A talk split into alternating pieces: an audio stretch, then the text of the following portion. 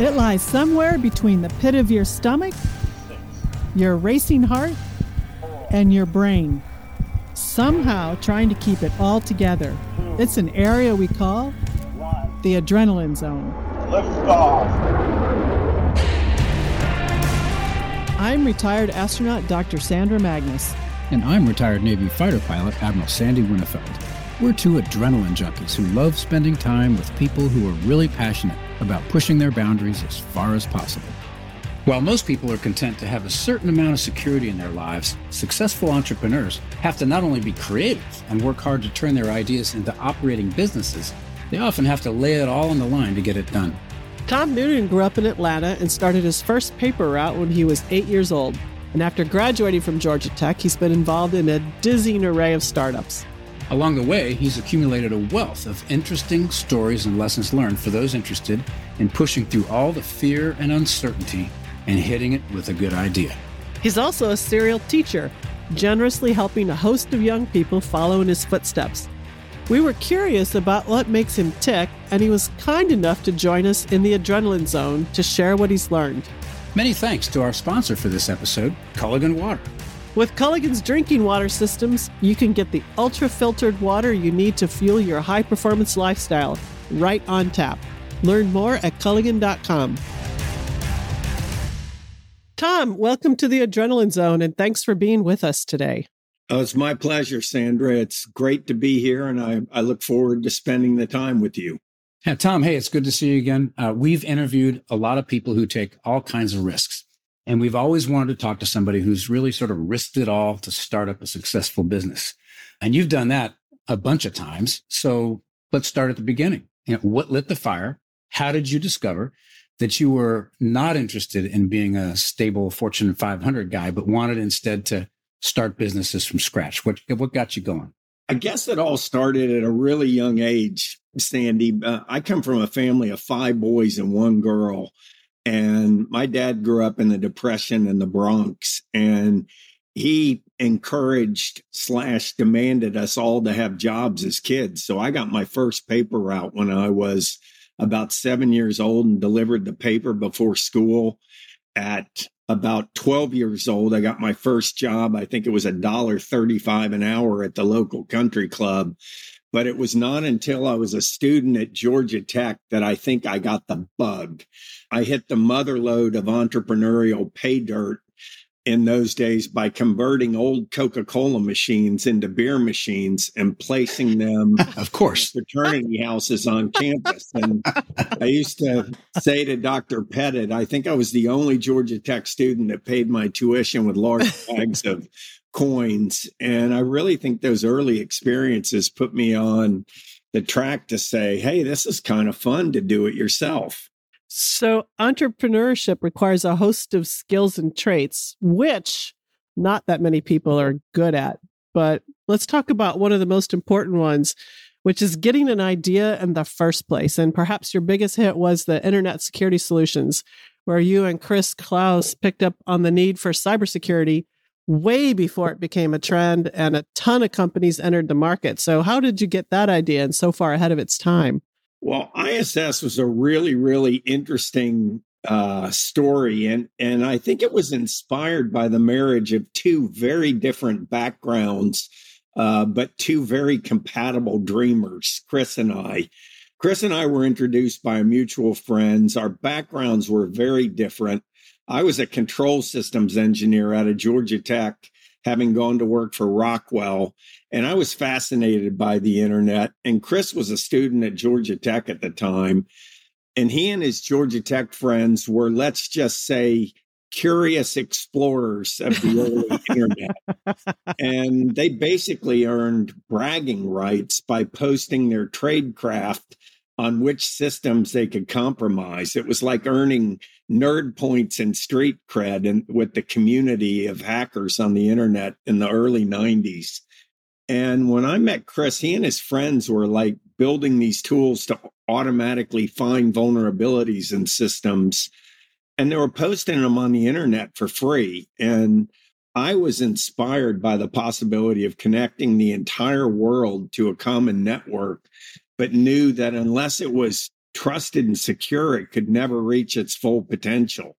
So I saw Chris's tools as the foundation of a different kind of control system to manage risk, you know, to basically identify threats and vulnerabilities dynamically. And I thought businesses would pay for this capability if they were using the internet to find out where they were weak. And really, you know, that passion between the two of us led to two of the earliest pioneering inventions in the security industry, where ISS is credited with inventing the first automated vulnerability detection system and the first fully automated intrusion detection system. So sometimes innovation occurs at the edges, and I would definitely say ISS was one of those, you know, stories. How much did you have to educate your customers because you were so early in the game? Well, we were smart enough to know that we had to go to the customers that would actually care about this. So our earliest customers were the DOD and the military, because they were certainly aware of this, and big banks and financial institutions.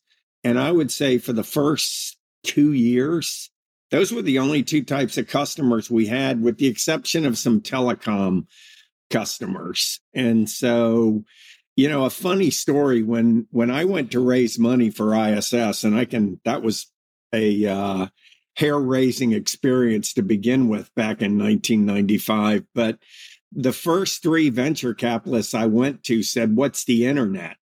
And I thought, boy, I'm in the wrong office here. So I have trouble now.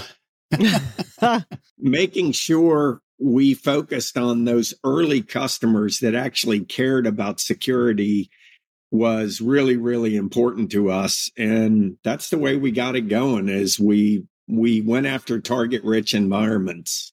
So, Tom, a little bit of an excursion here, because this conversation really is about you and your approach to entrepreneurship, which is fascinating. But before we kind of get a little bit more into that, you know, this is about risk, right? And the cyber realm is very full of risk. Can you give our listeners a brief sense for where you sort of think cyber risk is right now and how the industry's handling it? You know, and what's the most important thing people out there should be doing to reduce their cyber risk? It's a really good question, Sandy. And, you know, one of the things that drew me to security early on with the internet was that methods and threat actors continue to change.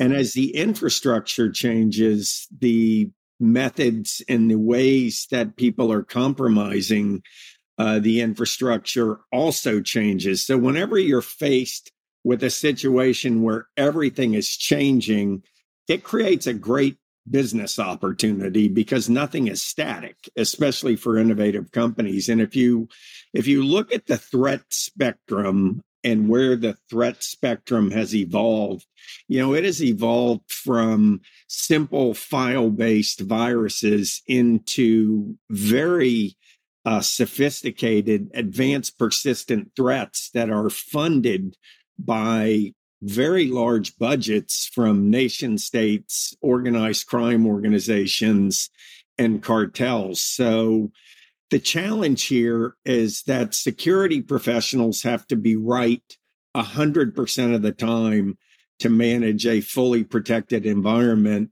And, you know, the threat actors only have to be right once. So being vigilant against these advanced persistent threats is critical. And in the U.S., we know very well that there are well-funded nation state actors in China, in Russia, in Iran, in North Korea.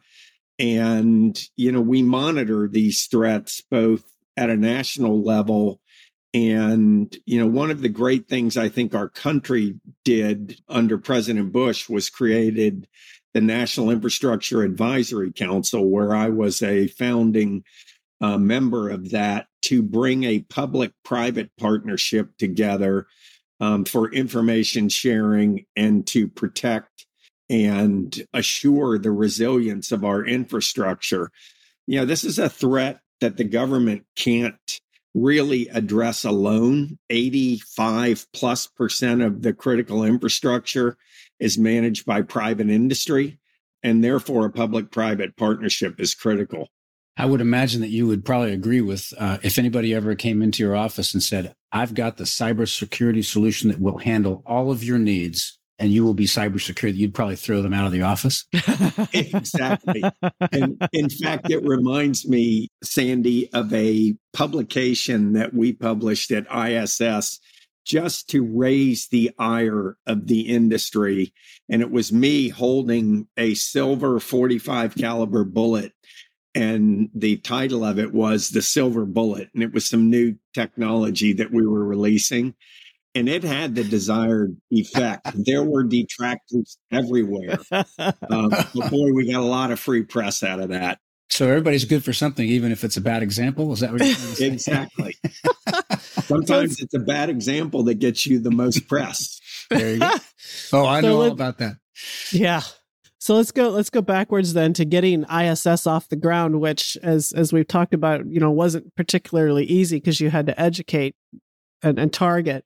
But can you talk a little bit about some of the risks you took in order to get that company started, again, so ahead of its time? Sure, Sandra. I mean, you know, history recognizes ISS as a great success, but it rarely remembers how many times we faced failure or how close we were to shutting the doors. ISS ran out of money long before we had paying customers. I had invested all of my savings, sold my car, had young kids who depended on me, and I was 5 months behind on my home mortgage payments, and it led me to rock bottom. We were trying to release Internet Scanner version 2.0. This was in August of 95. And with failure looming, I began to apply for Visa cards and funded the company with cash advances, ultimately growing to, I think, 37 cards fully at their limit before we shipped our first product and earned our first substantial order. And I think to this day, I'm afraid to ever apply for a Visa again, but I took those 37 cards to John Imlay, who was a Georgia Tech grad. He's passed away now, but he's the father of Atlanta technology. And I spread them out like a Vegas dealer on his huge wooden conference room table. And I said, John, I'm going to jail. I've got all these cards. The cash from number 37 can't pay the minimum on the 36 prior. You know, I need help. And John gave us $100,000, and that really changed the course of our company. But there were a lot of risks there. I had cashed in my wife's 401k without telling her. Oh, I did a number of things that, looking back on it, was crazy. But we were so passionately convinced that we were on the right track that common sense wasn't something I was relying on at that point. So I would say two things. One, this sounds like a do not try this at home. Yeah, definitely. But the other thing for our listeners is that sounds kind of seedy, but I'll tell you that Tom Noonan is one of the most compassionate people I've ever met and is very philanthropic and has learned all that from his own hard experience. Water is the ultimate health drink. With Culligan's filtration systems, you'll get the superior quality and pure tasting, ultra-refreshing hydration you can count on to power your performance. Culligan's smart reverse osmosis systems take it to the next level, helping you set hydration goals, track how much you're drinking, and even see what contaminants are reduced in your water. That means you're always getting the exceptional water you need to feel truly good inside and out, ready to face the day and whatever challenges it brings. Learn more at Culligan.com. Let me ask you, in the process of starting up this company, I believe you started the tradition of the infamous purple shoe. Can you share with our listeners kind of a G-rated version of that story? Sure, Sandy. Honestly, the only version of the story is G-rated, but it's very crazy. Prior to starting ISS, I was being heavily recruited by a large California technology company to be the VP of marketing for their emerging applications business. And the CEO of that company had a particularly crusty reputation and still does. And he was directly involved in courting me for a number of months. And he spent many, many hours invested in getting me to move to California and take this job. And after a long process and probably some indication from me that I was leaning in heavily, I disappointed them at the 11th hour by telling them I was starting my own company. And almost immediately after that, I received a very crass email from this CEO. And he said, "That is the stupidest thing I've ever heard." And he said, "If you ever raise $1 in that company," he said, "I will personally come to Atlanta and drink champagne from a prostitute's shoe." Oh, my gosh. He was known for making outlandish claims. And my assistant never forgot that rude email. And on the day we closed our Series A venture capital with Greylock and Kleiner Perkins, she went to the store with another female employee. And she said we were yelling down the aisle, "Do these look like a hooker shoe?" to each other. And they ended up getting two purple shoes with a big bow, really high heels. They're the most gaudiest looking things in the world. And she brought those back to the company. And one of our engineers had made some homemade cider. And the whole company drank champagne from that shoe. We took a picture of it and sent it out to California. So they became a symbol of pride in our culture. And they kind of represented the triumph of the human spirit to battle forward despite the odds and the detractors. And over the years, gosh, thousands of employees, customers, and partners have drank from those shoes to celebrate our culture. And I mean, one of them sunk to the bottom of the Grand Canal in Amsterdam. We recovered it. One was ended up in a massive public refuse dump in Puerto Rico. We sent a team in. They extracted it. It's been on the Great Wall of China. They've been just about everywhere. But today, they're proudly exhibited in my office. How they survived 14 years of that is beyond me. But they're a great reminder that regardless of the detractors, regardless of the naysayers, you know, if you're committed to something, there's always a way to find a way to success. You know, it's interesting you mentioned that, because to be an entrepreneur requires, as I mentioned earlier, special skills and traits. So clearly determination and commitment is one of them. Can you capture a few others for our listeners? You know, like so many things in life, it all begins with strong leadership. I mean, the right leadership is critical and has broad implications for the future success of anything. But I think great entrepreneurial leaders are hardwired for meaning, and we chase the things that set our souls on fire. I mean, when you believe in something as passionately as a great entrepreneur does, I mean, it sets their soul on fire. And, you know, the force of your conviction really causes other people to get motivated and, you know, help you achieve your vision of the future. So I think that passion is the authentic purpose. And, you know, there are all kinds of other skills that you can check the box on.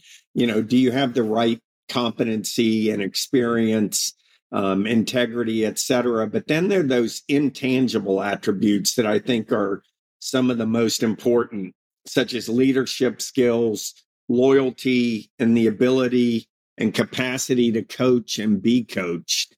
And so as an entrepreneurial CEO, you have to be a player coach. And you're usually the person that puts the coffee on early in the morning, and you're the last one to leave at night. But when you love what you're doing, it doesn't feel like work at all. So you've started at least 10 businesses. So you've gone through this 10 times, and all of which have been successful. You know, we've talked about ISS, but you have this remarkable record with all these other businesses, I guess, which is why you have a company called Ten Holdings. But are there any other good risk stories or close calls that come out of some of these other startups? Yeah, I think, first of all, at my end of the venture spectrum, all these things are white knuckle rides. And then at this point in my life, I don't know that there are too many hard lessons left for me to learn because all of these early stage, dreams have one foot on the grave and one foot on the banana peel. The journey of these things is the most amazing part. Every time one gets acquired or goes public, or I'm no longer involved with it, what you remember is the journey. You remember the battles you fought, the people you fought them with, and the stories that were told. I was just thinking back as you asked me this question of the story of the ISSKK IPO. So ISSKK was our Japanese subsidiary. We became the single largest supplier of network and system security to the Japanese government, only to be told 4 years later, when I was a publicly traded company on the NASDAQ, my manager of Japan came to me and said, "Boss, we got a problem." And I said, "What's the problem?" And he said, "Well, we're in violation of a Japanese national security law. They're actually spending 60% of their budget on ISS." That was about $40 million at the time. And they can't spend any more than 10% of their budget on a foreign supplier of national security interests. And I said, "My God, what are we going to do? We can't. We were about a $250 million in revenue company then. I thought, if I lose $40 million, we're in trouble." So I flew to Japan. We met with members of the Liberal Democratic Party that were in the ruling party at the time.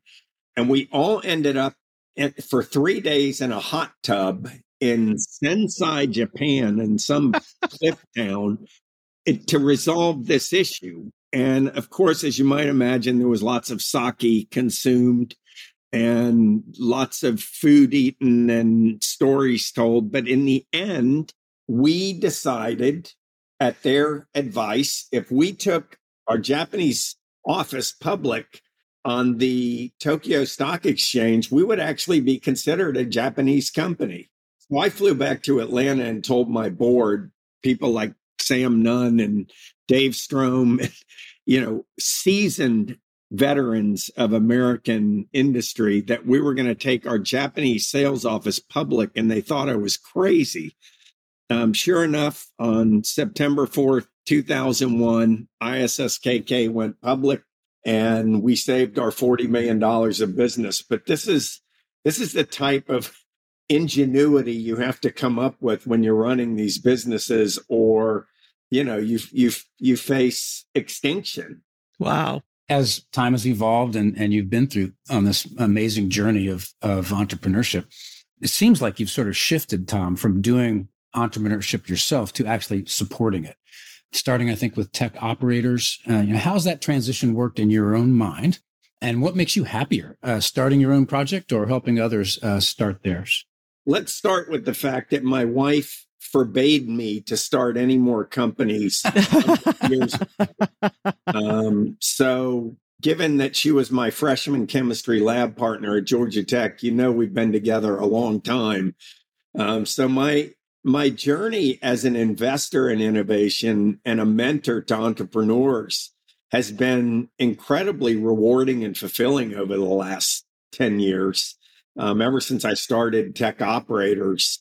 And looking back on it, I've funded over 75 early stage companies. I've invested over $250 million of my own money in these ventures.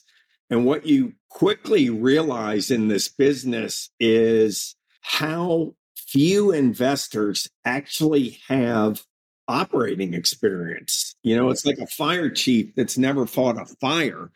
And so I find this incredibly fulfilling. I work with these young entrepreneurs, and you kind of take for granted what you've learned over the last 30, 35 years building companies. And these incredibly brilliant young people are deep subject matter experts in their domain, but they really have no practical experience in dealing with employment issues, partnership issues, legal issues, compensation issues, budgeting and planning. And so I'm actually having a ball, Sandy, and I'm having as much fun now as I ever have. So I intend to be doing this for quite a while longer. So it's the give back phase where you help others leverage your learning, right? You live to embrace risk in the air, on the slopes, and anywhere your determination takes you. But when it comes to the drinking water that fuels your adventures, you're not looking to take chances.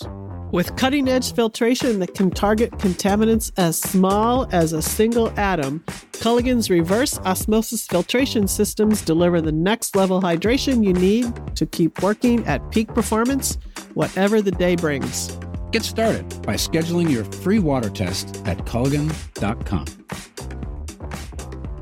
So as a business gets bigger, it gets harder and harder to maintain culture. Of course, at some point, Sandy and I have long and storied history with the government, which is like the ultimate bureaucracy. But how have you handled that in your individual businesses and in your span of control as you've gone from incubator into larger and larger companies? And I've always wondered if there's a specific size, either in revenue or people, where you go from that entrepreneurial, innovative, flexible, do what you have to do to grow and be successful into the bureaucratic mode where you need processes and systems and it stifles that innovation. So what's your experience with that? I tell you, it's a tough one, Sandra. As I think the age-old principles of leadership and culture apply regardless of what you're building or operating, but the culture has to evolve. In the ISS example, we went from almost zero revenue drinking out of the purple shoe to $500 million in revenue, being public on the NASDAQ and the Tokyo Stock Exchange, and ultimately being acquired by ISS. And those purple shoes were still with us because the founding culture evolved and it grew up. I think some of the age-old principles of working as a team and leaning on one another for support, putting customers' interests first, focusing on solutions and how to improve as opposed to dwelling on obstacles or reasons why you can't get done. All those are founding tenets of great culture. But, ISS probably gave me the best example of how a culture had to evolve. And we grew up as a company, and I think we did a good job of it without becoming bureaucratic. When we got to IBM, it was very, very clear to me, how different that culture was, because at ISS, we were always pursuing opportunities, which meant we were pursuing risk. And when we got to IBM, all of the executives told me, we are stewards of this great brand, and we make it very, very difficult to put that brand at risk. And so it was a very different cultural axiom for me to see the stark contrast between two publicly traded companies where investors, where we were regulated by the same regulatory bodies, but the difference in what a 120-year-old bureaucracy is like as opposed to a 15-year-old bureaucracy. I was just going to say, as you were answering that question, it made me think of one of my favorite literary quotes from a classic American author named Paul Horgan, who he said, the great secret, it's to keep alive the child inside alongside the man growing up. And it almost sounds like that's exactly the approach you took culturally to your companies. That is exactly the approach. And some days it was hard, but, some of the early shenanigans that occurs in companies. I mean, I spent 3 days trying to get a handful of my engineers out of jail one week, and their wives... I won't ask why they were in jail. Well, they pulled a practical stint. Cool and the Gang, the performer, was performing at the Atlanta Tabernacle for the user group of our biggest competitor, McAfee, or Network Associates. And these engineers had snuck backstage before the event and paid Cool $500 to wear a T-shirt that said, ISS protects my network.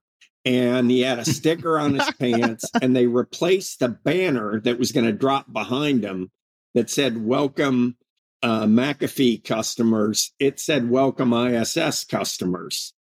And so Cool, these guys had had a few drinks, and they were hiding behind the stage. And Cool and the gang came busting out onto the stage for this 2,000 event user group customer celebration for our biggest competitor, and the ISS banner fell down behind, came down behind them, and Cool hit the stage with an ISS T-shirt. Well, at that point, they bolted out the back, and one of them did try to outrun a police on a Harley motorcycle. It didn't work, and I asked his wife, what was he thinking? She said, well, he did run track in high school. I said, well, he wasn't going to outrun a Harley Davidson.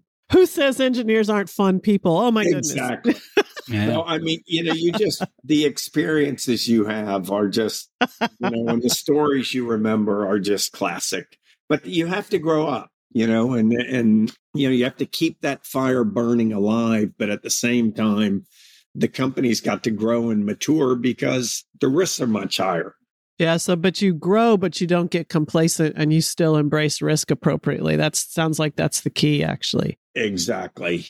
You talked earlier about the fact that you're in the phase of your life where you're mentoring, which I find extremely fun. So what drives you to do that, to teach young people and college students about entrepreneurship? And more importantly, how do you go about doing? Because clearly you've talked about how much fun you're having, but how do you go about transferring your knowledge to these students?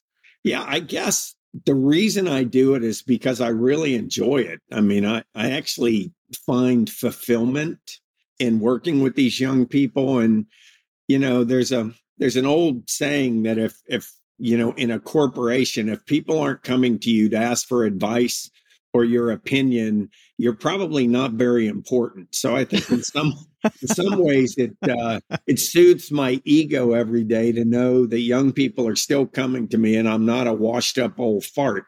But I teach a class a few times a year in the Georgia Tech School of Management about entrepreneurship. And I think all great teachers are storytellers. So my lessons are all taught by talking about, you know, real life stories, real life experiences, real life challenges, real life opportunities that I've been faced with and how I solved them. It's kind of like a living case study of example after example. And I think people learn best through stories.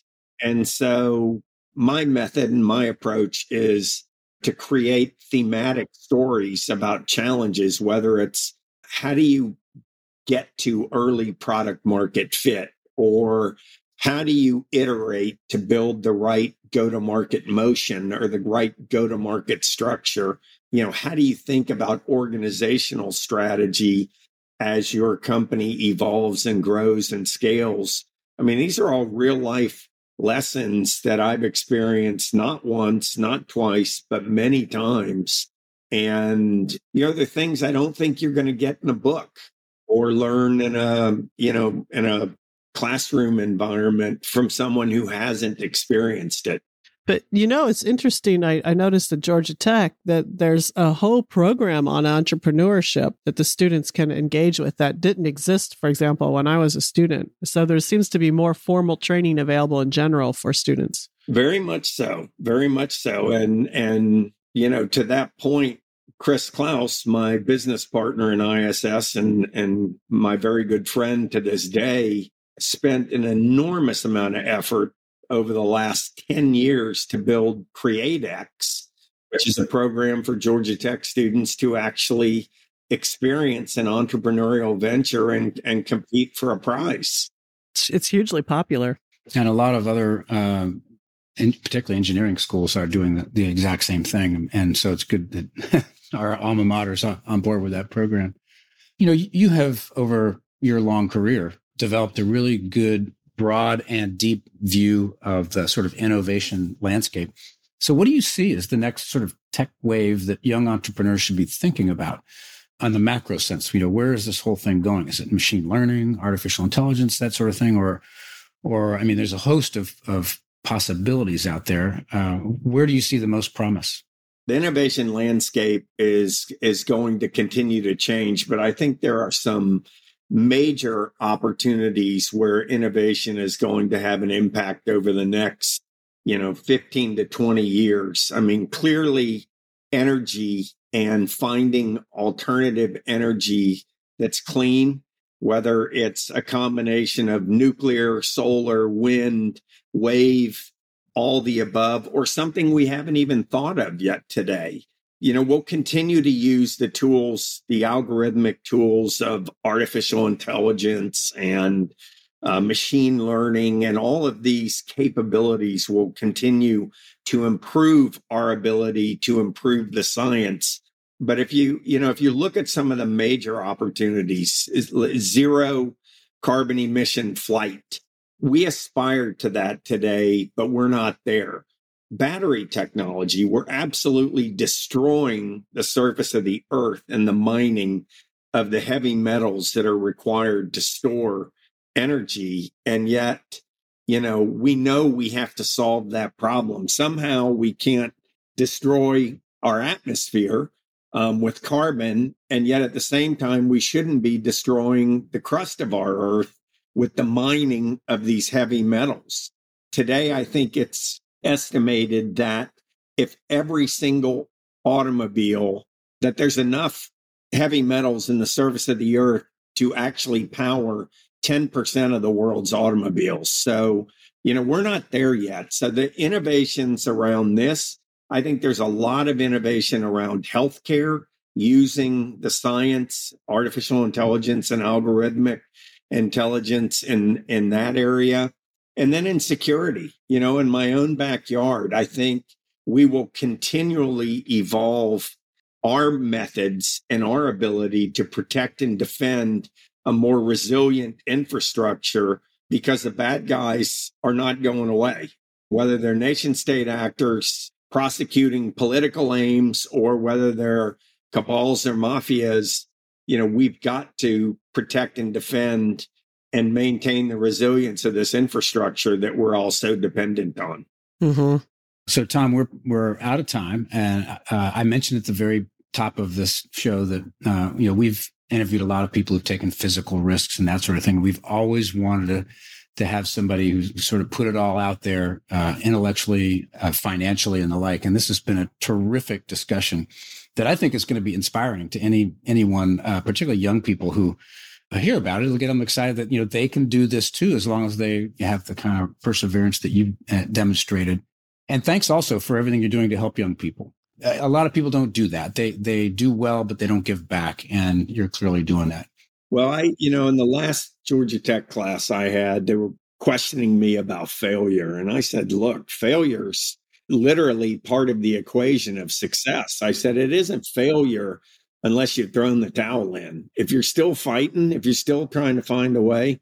And I told them, I have always found that there's a way out. Sometimes it's unconventional.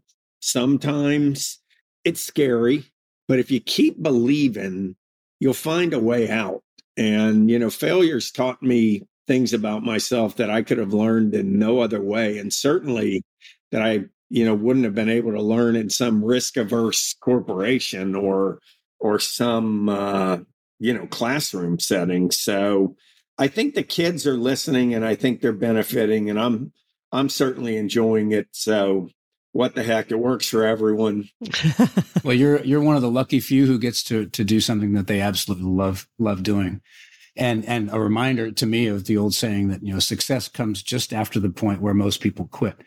So thanks so much for being a guest. Yeah. I look forward to seeing you again soon. Absolutely. I'm looking forward to our February jaunt. So I'll see you then. And thank you for taking the time to interview me.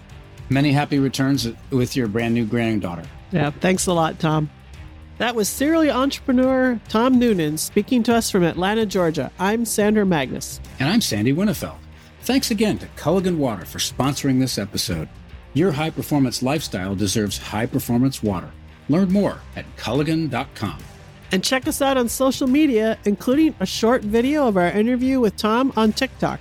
Our handle is very simple, @The Adrenaline Zone.